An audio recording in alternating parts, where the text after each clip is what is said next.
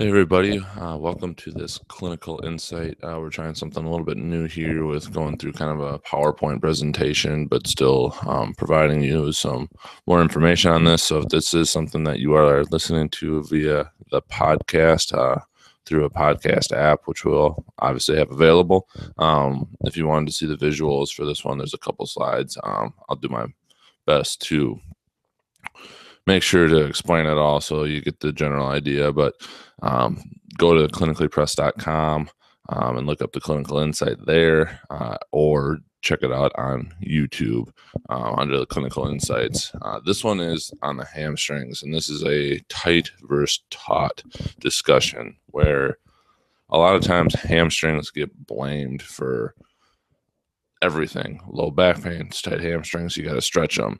Uh, my knees hurt, hamstrings tight, stretch them.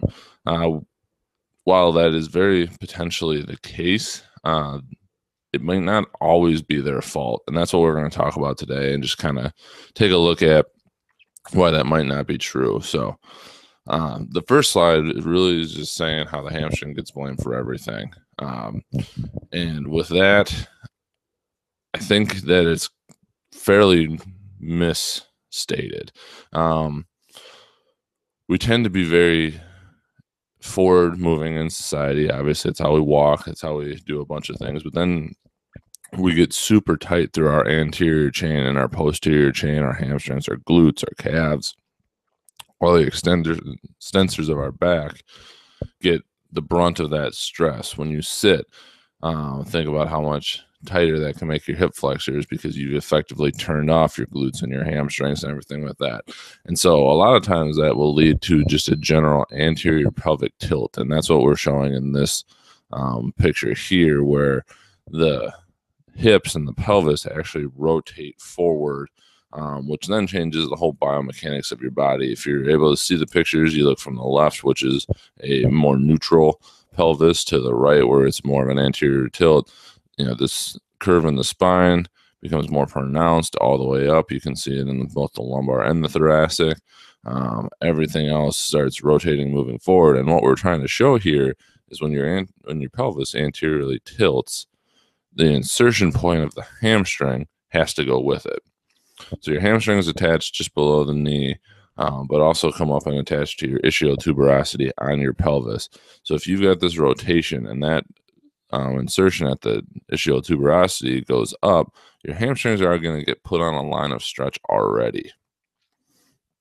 So with that, they're already going to be put on some level of stretch, and this is where I think a lot of it gets um, confusing in that your hamstrings aren't actually that tight and causing your low back pain, especially if you've got a more pronounced curve in your lumbar spine. Your hamstrings aren't doing that.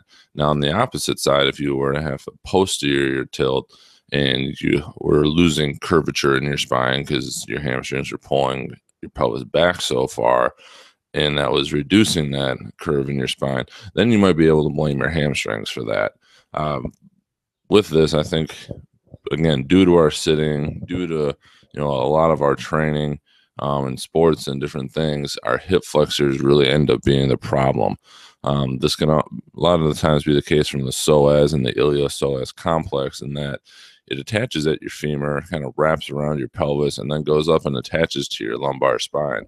So you can imagine that and how, if that's shortening, it's going to pull you into this anterior tilt and then put those stretch on your hamstrings. Um, one kind of fun trick I've seen Kelly Starrett do is sit down, grab just like a as much kind of skin and tissue as you can in your hip flexors and then try and stand up and stand tall. And obviously, you're not going to want to because you're grabbing onto that skin.